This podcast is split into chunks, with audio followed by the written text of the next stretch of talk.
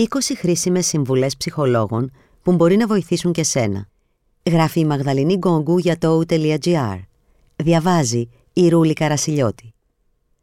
Άνθρωποι που έχουν κάνει ψυχοθεραπεία μοιράζονται τις πιο χρήσιμες συμβουλές που τους έχει δώσει ποτέ ο ψυχολόγος τους. Το να ακούς τις εμπειρίες άλλων ανθρώπων για τους τρόπους που αντιμετώπισαν θέματα ψυχικής υγείας είναι πολλές φορές βοηθητικό. Μας κάνει να συνειδητοποιούμε ότι δεν είμαστε οι μόνοι που αντιμετωπίζουμε τέτοιου είδους ζητήματα και κυρίως ότι με την αναζήτηση της κατάλληλης βοήθειας μπορούμε να βρούμε και τον δικό μας δρόμο προς τη θεραπεία. Άτομα διαφορετικών ηλικιών, φίλων και ταυτοτήτων μοιράστηκαν με το περιοδικό Teen Vogue μερικές από τις πιο χρήσιμες συμβουλές που έχουν λάβει από τον ψυχολόγο τους. Εμείς κρατήσαμε μερικές από αυτές και τις παραθέτουμε παρακάτω. 20 χρήσιμες συμβουλές ψυχολόγων. 1. Πάντα θα υπάρχει κάποιος που θα περνάει πιο δύσκολα από εσένα, αλλά αυτό δεν σημαίνει ότι αυτό που περνάς εσύ είναι λιγότερο δύσκολο. 2. Άλλαξε την οπτική σου και όλα τα άλλα θα έρθουν από μόνα τους. 3. Εμπιστέψου τον εαυτό σου. 4.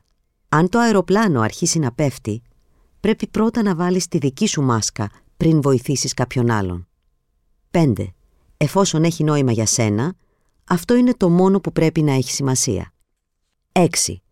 Δεν μπορείς να ελέγχεις κάθε κατάσταση στην οποία μπαίνεις, αλλά μπορείς να ελέγχεις τον τρόπο με τον οποίο αντιδράς στην κατάσταση. 7. Δεν είσαι η ψυχική σου ασθένεια. 8. Δεν βάζεις ταμπέλες στους φίλους σου ως τον χοντρό ή τον αδύνατο ή τον όμορφο, γιατί τους αγαπάς περισσότερο από αυτό.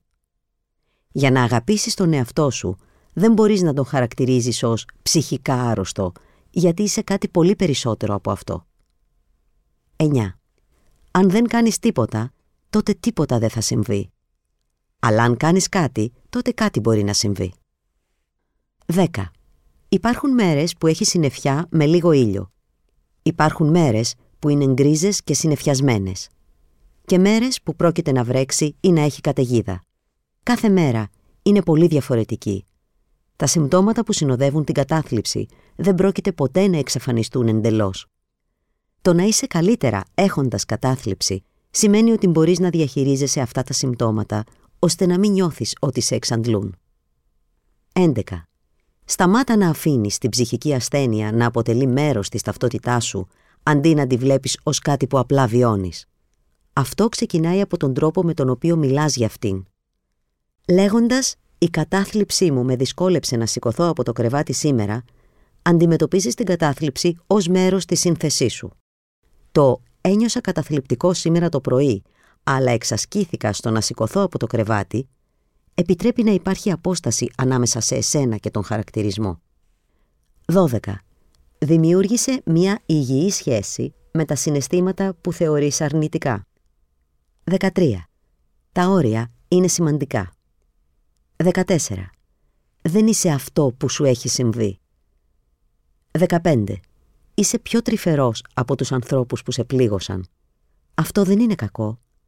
Το μόνο που σημαίνει είναι ότι κάνεις τον κόσμο να είναι λίγο πιο φωτεινός από τους ανθρώπους που σε πλήγωσαν.